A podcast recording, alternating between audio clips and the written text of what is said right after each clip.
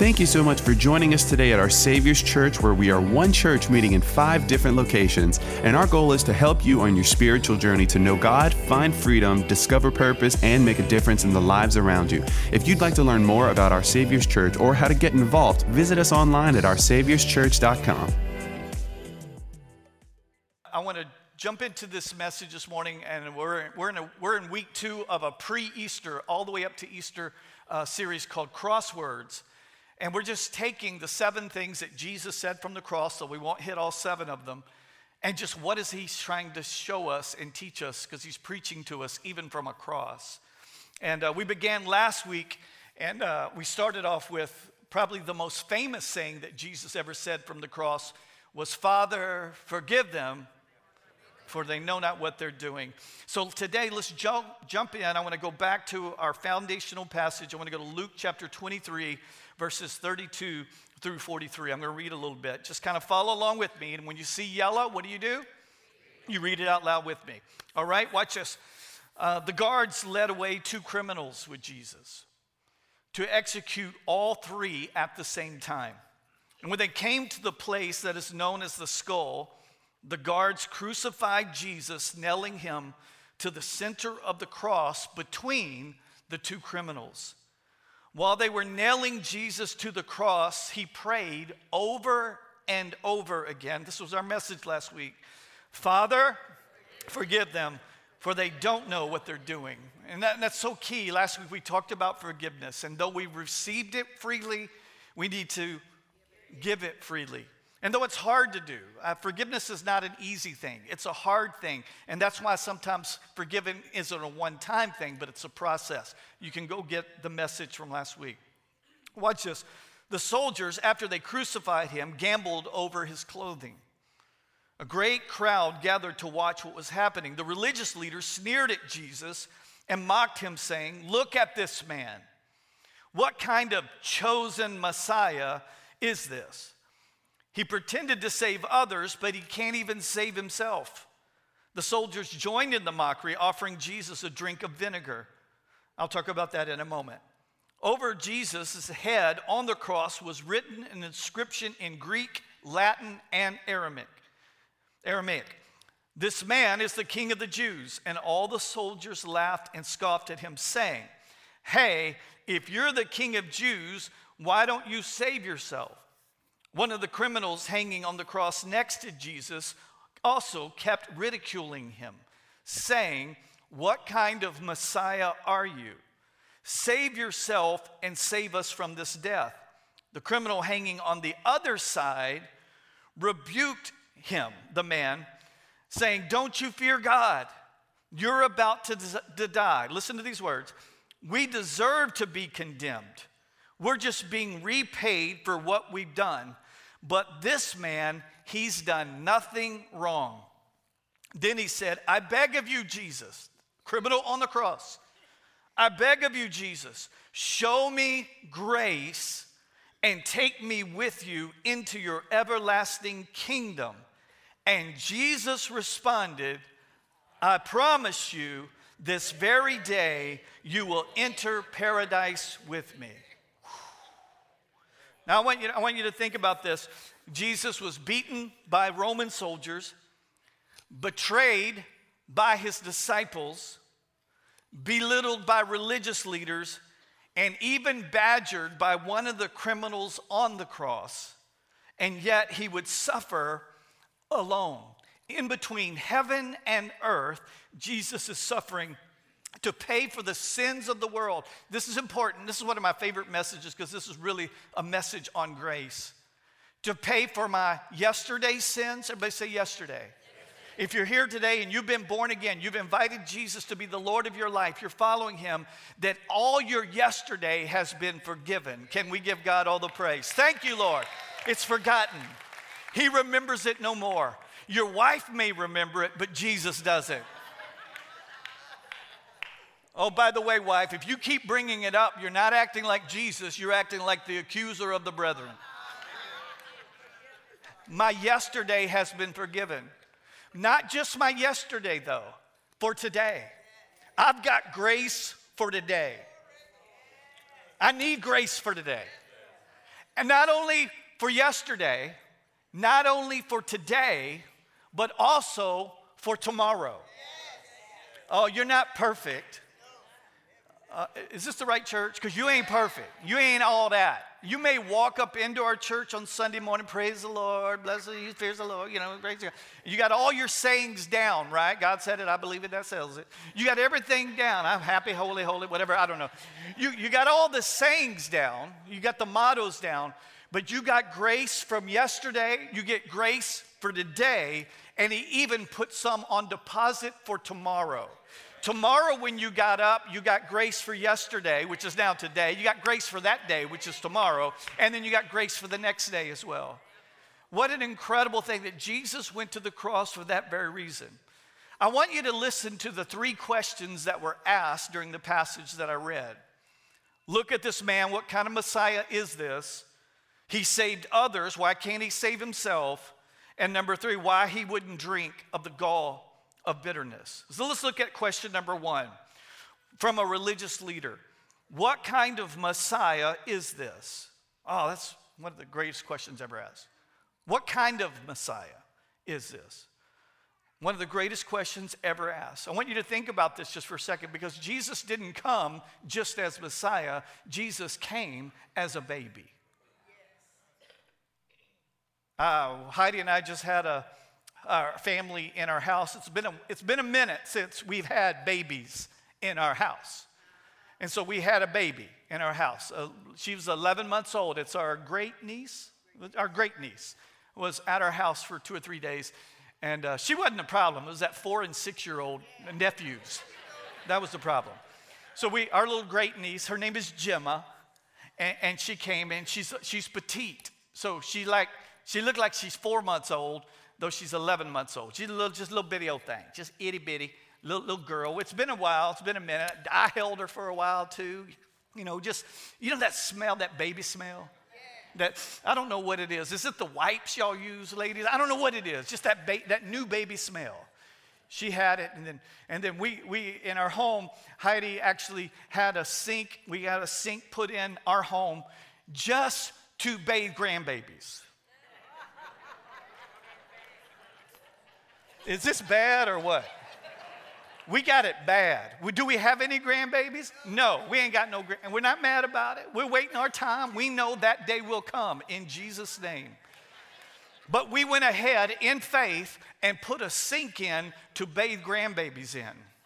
And we took that little baby Gemma because it became her bath time, and Heidi had the great idea why don't we go ahead and practice?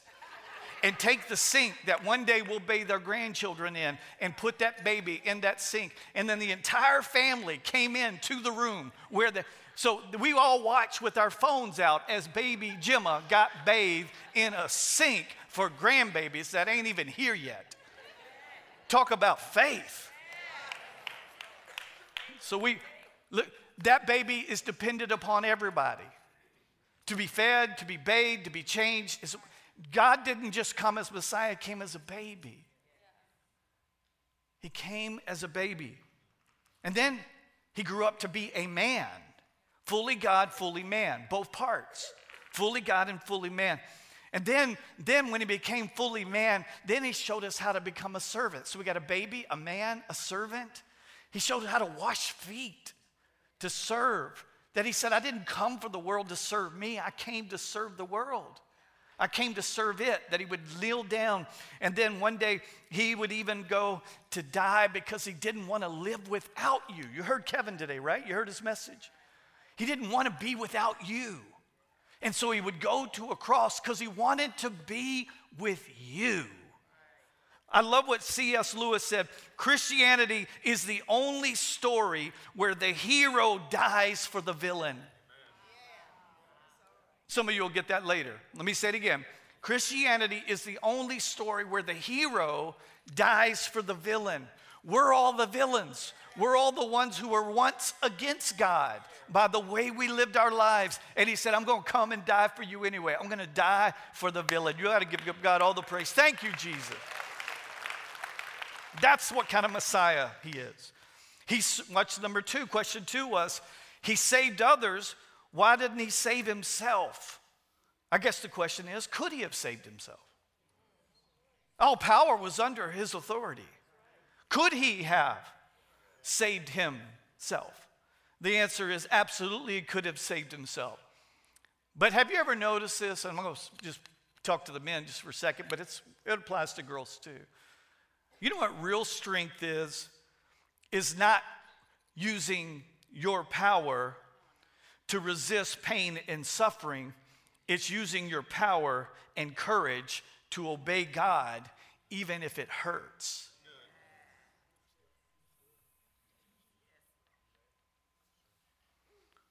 Real strength is willing to lay down your life and go through the pain for everybody else. By the way, husbands, you know Ephesians 5 does say that we should be willing to lay down our lives for our wives to meet their needs and put them above our very own. How many know that's real strength? Not saving yourself, but using your strength to sacrifice yourself. Come on, men. John 15 and 13 says, For the greatest love, the greatest love of all is that, sac- is, is that sacrifices all. And this great love is, uh, I love that word, when a person sacrifices his life for his friends. Demonstrated. And let me give you number question number three. Why won't he drink of the gall of bitterness? Just let me explain just for a second, just so you'll understand. So while Jesus was on the cross, he did say, I'm thirsty. And they took a spear, put it into a sponge, and dipped it, and they call it the gall of bitterness, which was a mixture of vinegar, water, and they put it up to Jesus so he could bite and suck on the sponge so he could suck on it. It was actually a, a, a mild painkiller. It would be, it'd be, can I get a Tylenol? And so they did that. And of course, we know that Jesus didn't drink of it. He didn't drink the bitterness. Some of you will pick this up in a minute. He didn't drink the bitterness. Uh, isn't it amazing how today you, you hear in our culture, in our world, we've got opioids, we've got all kinds, alcohol abuse, we've got all of those things uh, it, it, it's, it's rampant in our culture now because people are simply trying to numb the pain of their life, not realizing that Jesus is the one who can take it all from you. Instead, we try to numb it with. Just want to make sure I cover everybody in the room.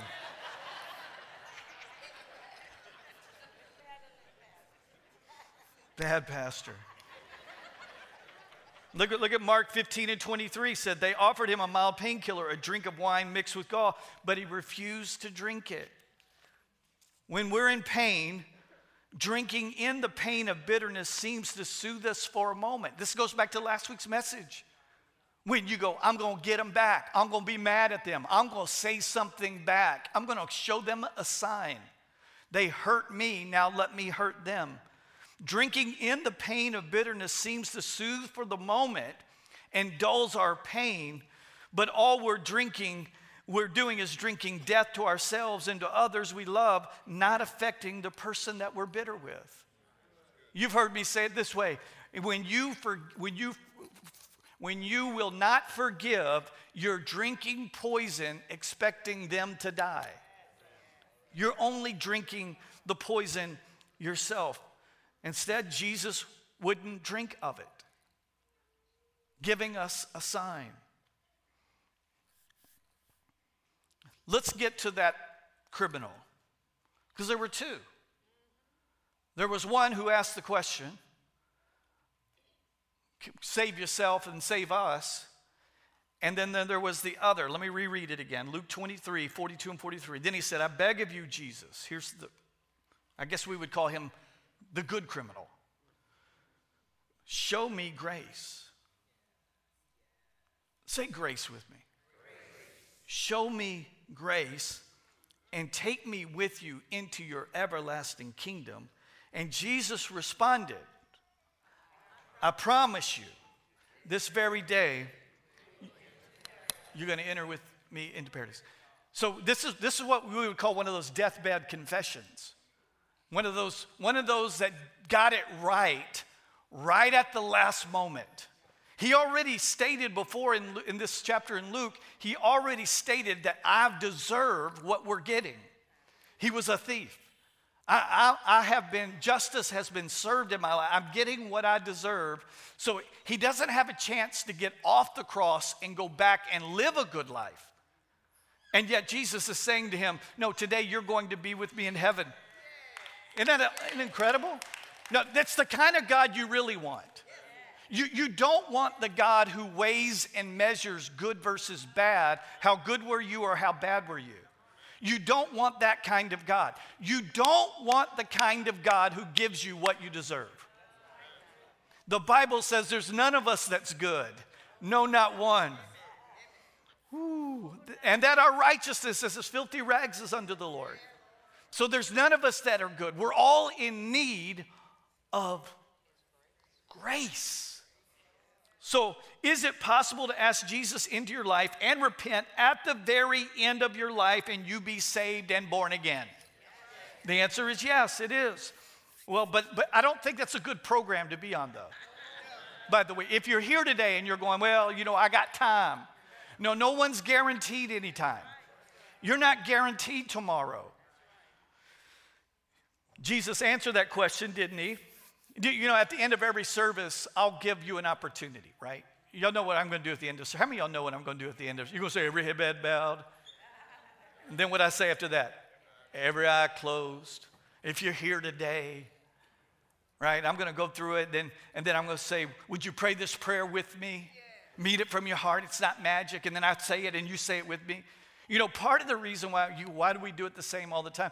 One of the things that we hope, and that you don't have to do it the same all the time, but one, and sometimes I don't, but one of is that I hope that you're learning too, so that if you're ever in a spot where somebody goes, I want to give my life to Jesus, you can lead them because you go, I know how to do this. I've been listening to it every Sunday. Every head bowed and eye closed. It's just me. But I don't know, but everybody head bowed.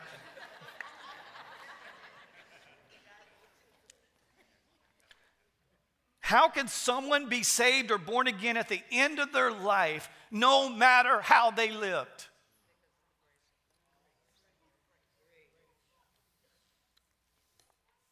Grace. So let's take just a moment and talk about grace.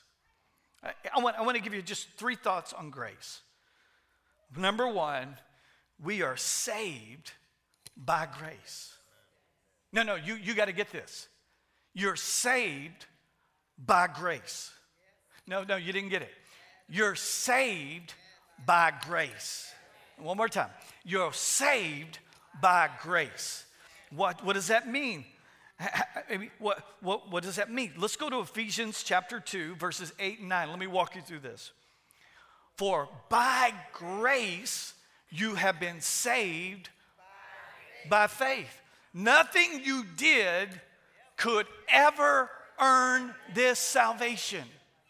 Okay, so if there's nothing that you did to earn it, is there anything that you didn't do can keep you from it?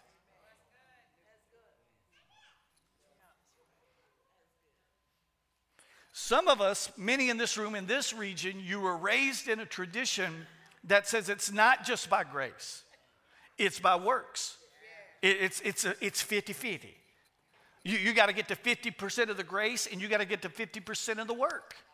You got to go to work. You got to you got to show it. The, what James said for, you know, without works, faith is dead. That, that is true. It, it's not to separate that scripture out. What I'm saying to you, it is by grace that I'm saved until I get this revelation. It is by grace. It was for it was the I love this. The love gift of God from God that brought us to Christ. What does that mean?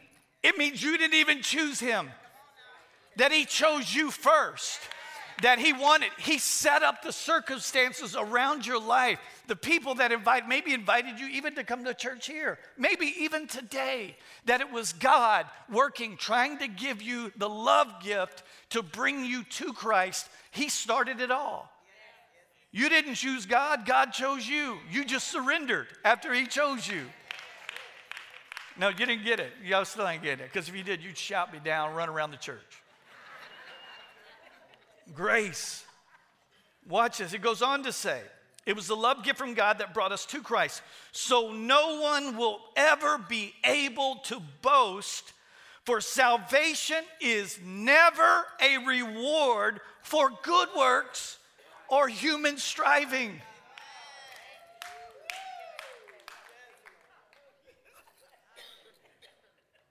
You mean I don't have to earn it? No. I don't have to do anything to get it other than believe in faith. You just got to be in faith. That that's why Jesus died to give you something. You go, well, that means we don't have to do anything? No, no, it's not about it. I don't, you don't have to do anything.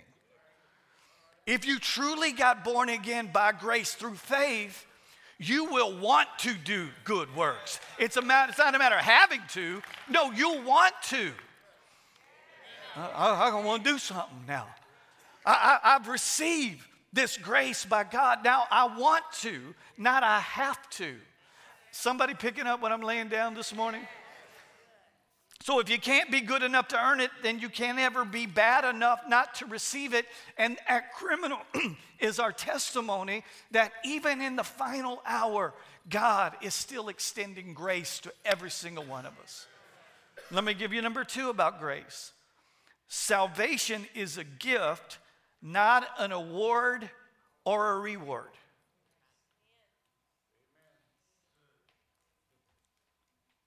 Salvation is a gift, it's not an award or a reward.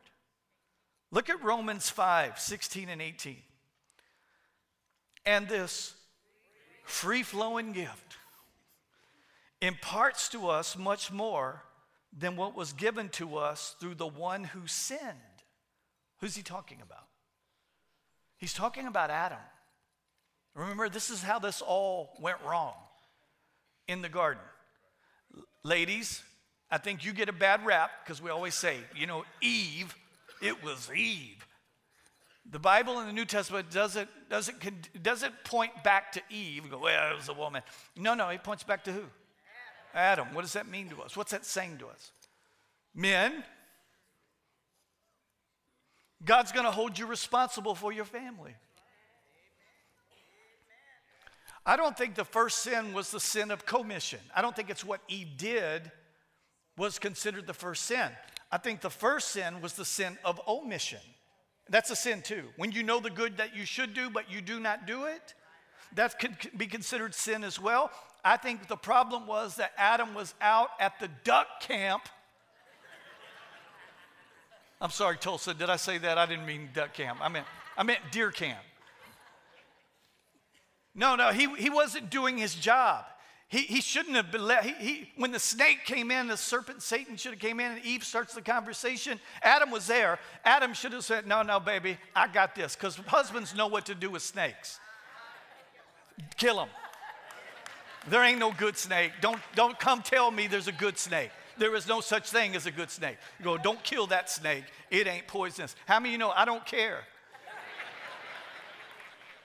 Only good snake is a dead snake. Can I get an amen? Watch this. This free flowing gift imparts to us much more than what was given to us through the one who sinned. For because of one transgression, one, we are all facing a death sentence with the verdict of we're guilty. Be honest, we're all guilty. We have all sinned and fallen short of the glory of God. We are guilty. But watch this. But this gracious gift leaves us free from our many failures and brings us into the perfect righteousness of God. Acquitted with these words not guilty. Not guilty. Not guilty. Death once held us in its grip, and by the blunder of one man, death reigned as king over humanity. But now, how much more are we held, I love this, in the grip of grace? and continue reigning as kings in life, enjoying our regal freedom through the gift of perfect righteousness in the one and only Jesus the Messiah. In other words, just as condemnation came upon all people through one transgression. So, through one righteous act of Jesus' sacrifice, the perfect righteousness that makes us right with God and leads us to a victorious life is now available to all people. Come on. Thank you, Jesus. Thank you, Lord.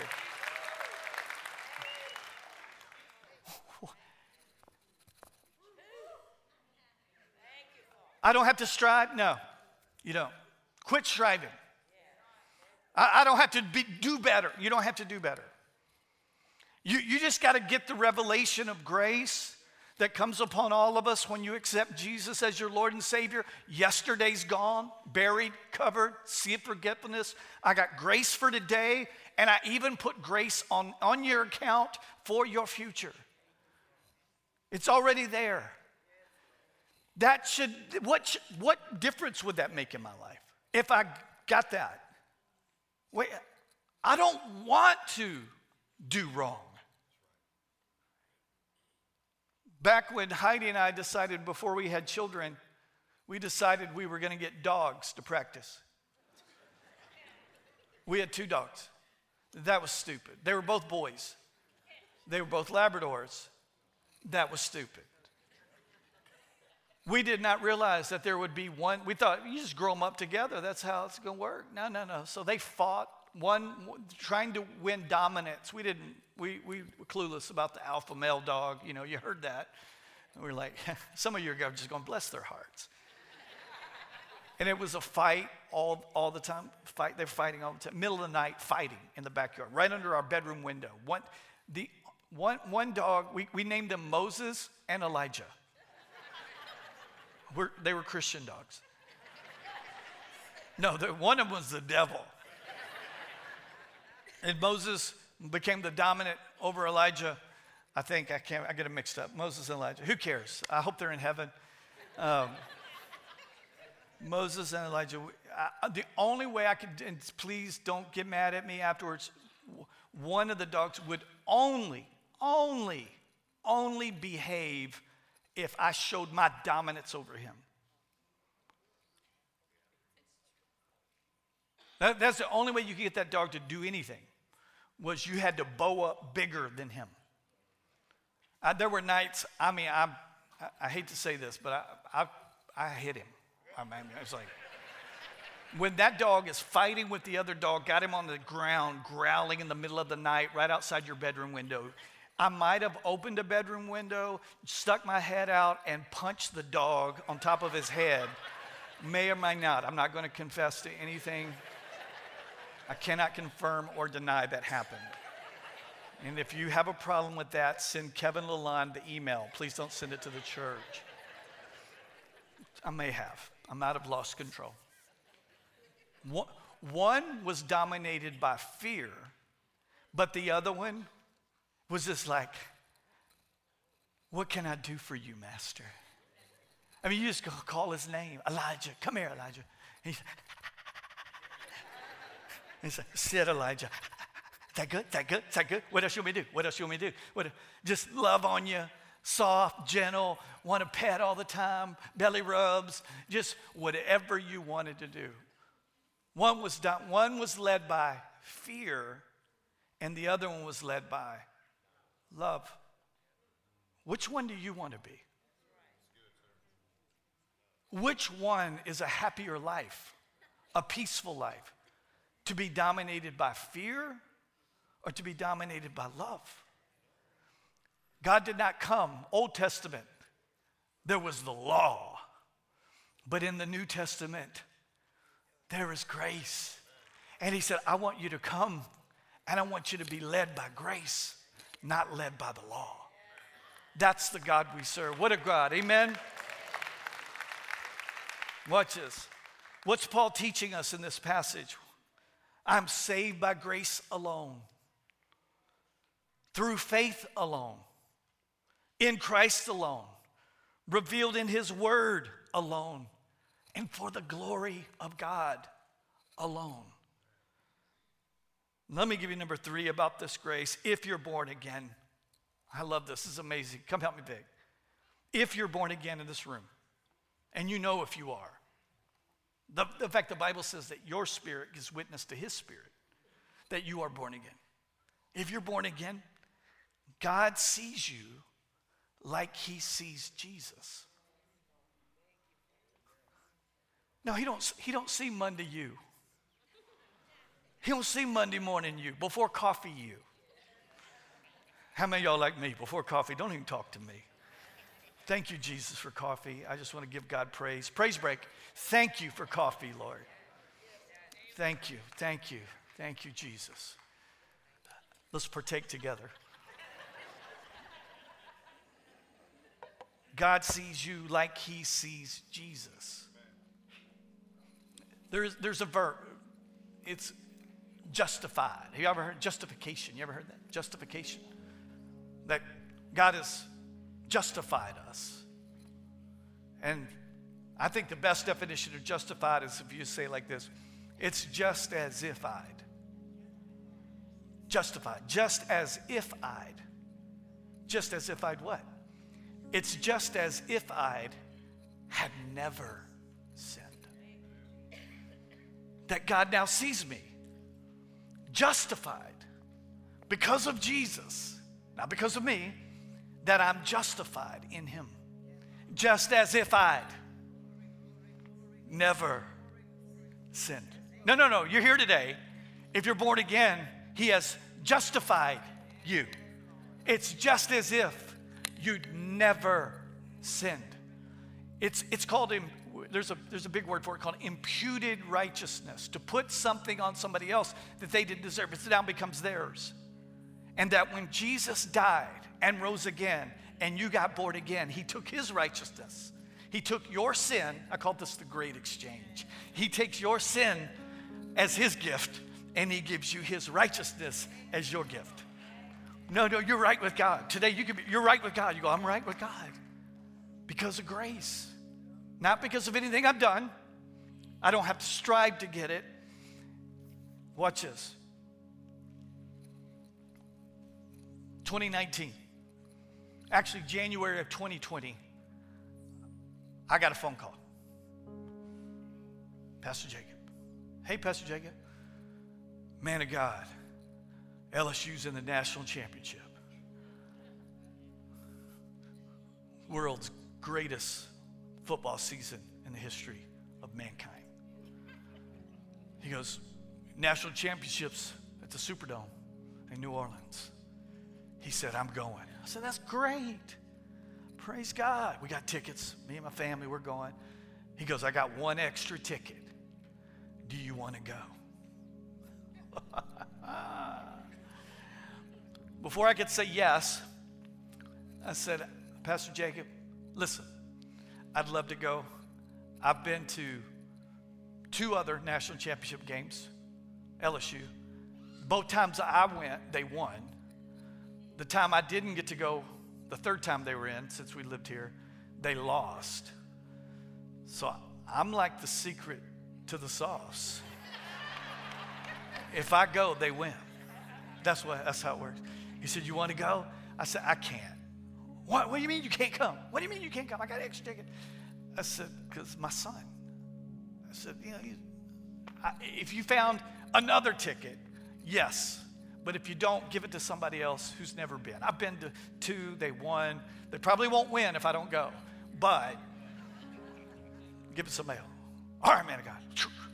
About an hour later, man of God, you want to go to the national championship game? Pastor Jacob, if you got another ticket, I got another ticket. I You do? You got two tickets. Here's what I want you to do pick up Cleddie Keith. So that's Cleddie Keith. That's Pastor Jacob's spiritual father. He's kind of like, he's like one of my, Heidi's two spiritual heroes. He loves him some Heidi. He don't care less about me. He loves Heidi. He, he's told Heidi, he's prophesied over Heidi. Heidi, or told her, not prophesied, told her, he said, Heidi, you need to go to the United Kingdom. Great Britain, the churches there need you. You need to go to the United Kingdom. You need to, I'm going to set up some meetings for you to preach in Great Britain. You need to go there. Eugene, I don't want you preaching. You can go, but don't. Heidi needs to preach. I'm like, I'll just carry her bags. But he's one of our heroes. He goes, pick up Cleddie, and then y'all go stop by the airport in uh, Baton Rouge and pick up, no, New Orleans. Go by the airport in New Orleans and pick up Darius Daniels.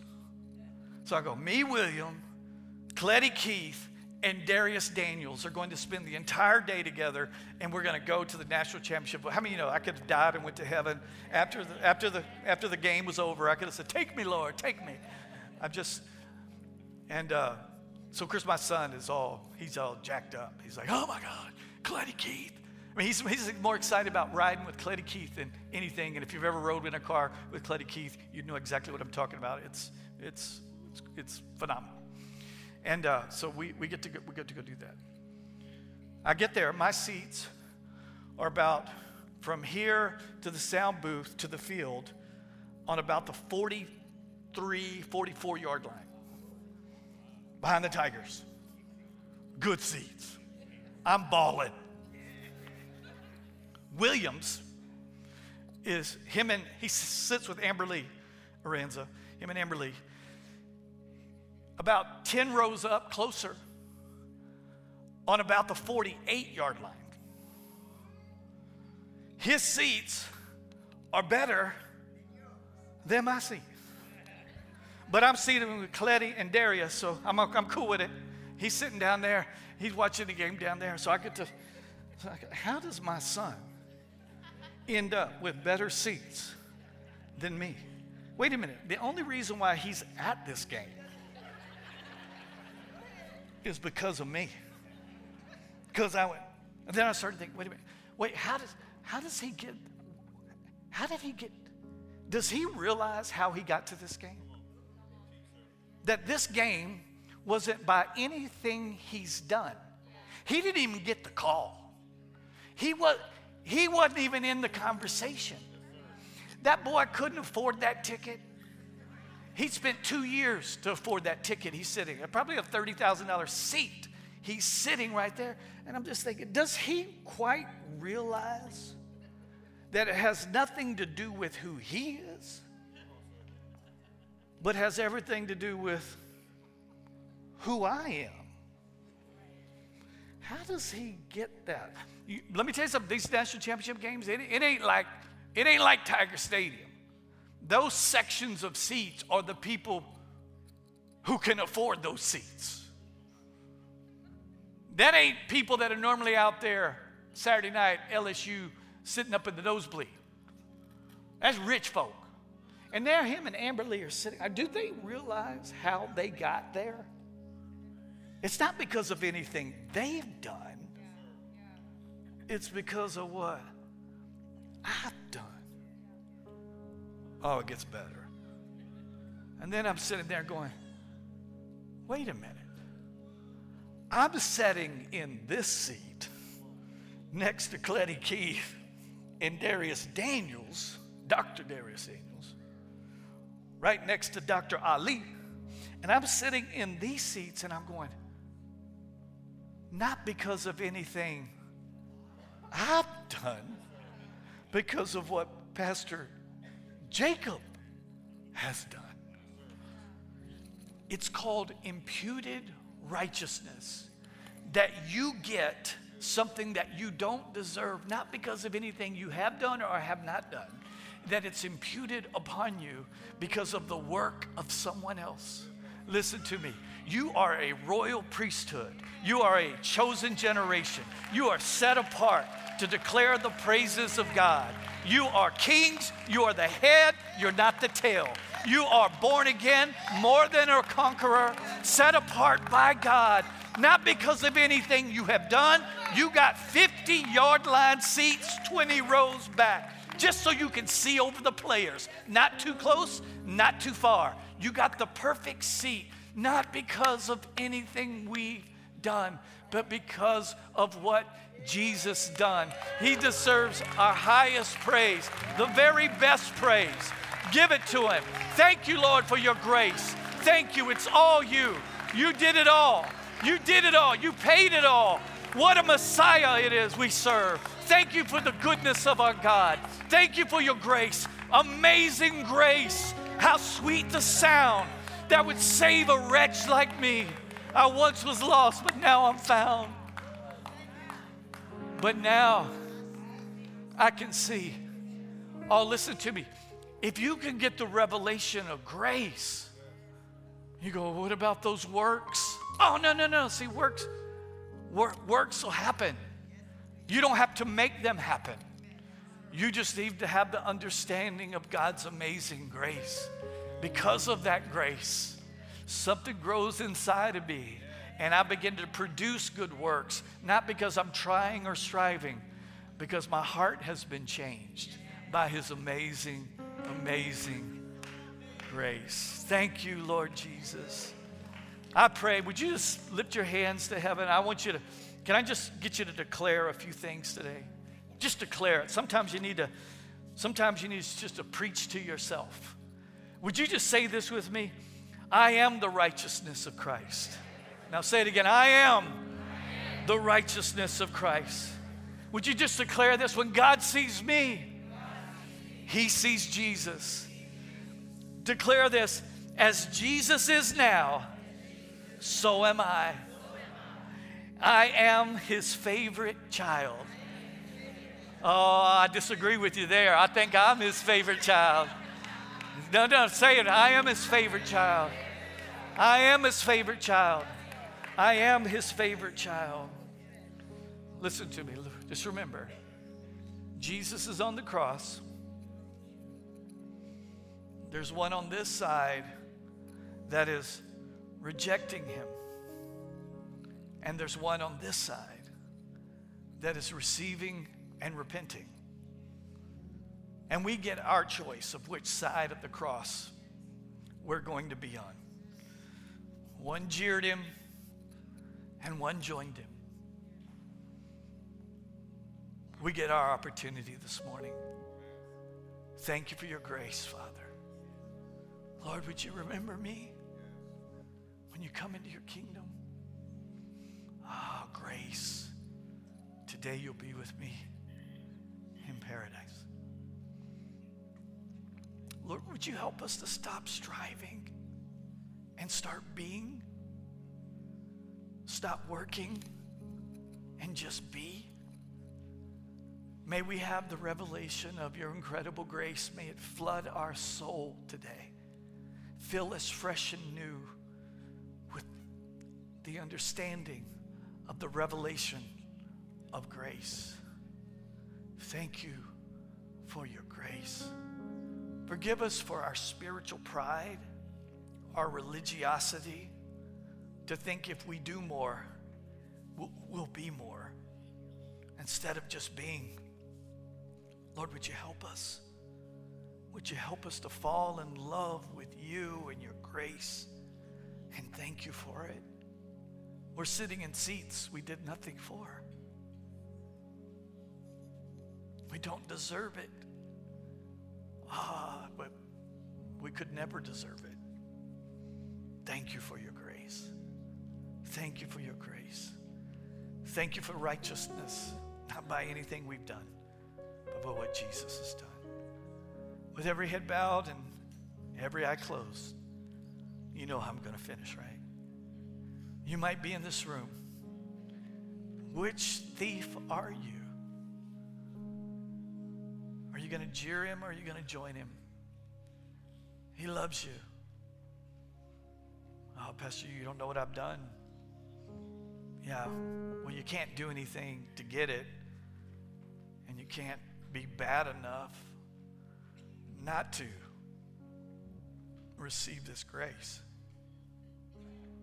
He'll forgive you of everything you've ever done. He'll make yesterday go away yesteryear go away. He'll make your life go away. And He'll give you grace for today.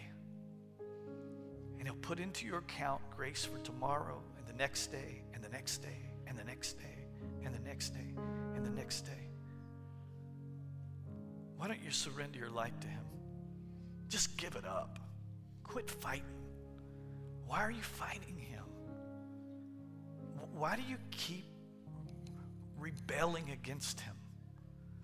Why don't you just surrender? Unclench your fist. I see somebody with just in the spirit, your fists are just clenched all the time. Could you just unclench your fist? Just let go and let God take your life. He loves you. How do you do it? First, you admit that you're a sinner and you need His grace. B, believe in faith that Jesus came and gave His life on a cross to pay for our sin, yours and mine. Believe that. And then see, just confess Him as the Lord. That means make Him the boss, surrender to Him. Let him in. Let him have your life. And follow him. Just do what he says. Ah, oh, he'll lead you to green pastures, still waters. You'll have peace in your life. Just do what he says. Just because of this grace. If that's you today, I want to pray with you. You're ready to be born again. You don't even have to raise your hand. Just let's say it together, church. In light of grace. Maybe for each of us, it'll mean different this time. Would you say this with me? Dear Lord Jesus, I believe you're the Son of God.